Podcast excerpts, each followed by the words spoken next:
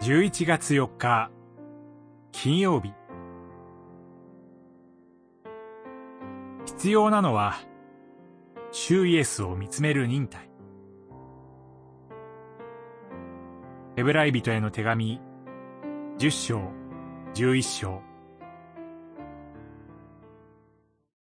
神の御心を行って約束されたものを受けるためには忍耐が必要なのです。十章三十六節キリスト教が弾圧され、ローマ帝国内で認められていたユダヤ教に戻ろうとする廃教の危機がありました。そのためヘブライ書は、真理の知識を受けた後に、恋に罪を犯し続けるなら、滅びしか残らないと明言します。キリスト者は、数々の試練や戦いを経験します。戦前戦中の日本の教会も同様でした。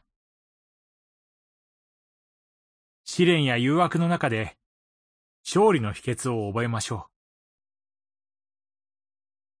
神の御心を行って約束されたものを受けるためには、忍耐が必要なのです。日本の教会の多くは小さな群れです。心細くなりやすい私たちに、勝利の信仰に生き抜いた無数の証人たちが紹介されています。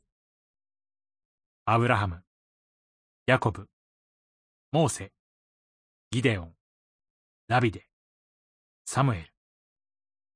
預言者などを語るなら時間が足りません。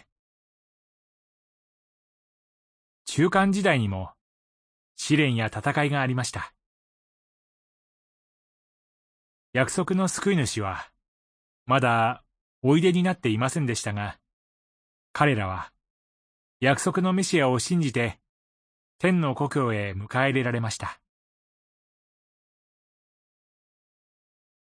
忍耐の中で見つめましょう。信仰の創始者、また完成者であるイエスをいつも見つめるのです。十二章二節キリストこそ選びの確かさの根拠。私たちが自分の選びを見つめる選びの鏡です。この主イエス・キリストのゆえに、私たちは、週末の希望に生きることができます。祈り。神様。信仰の先輩たちのように、主イエス様から決して目を離さないで歩ませてください。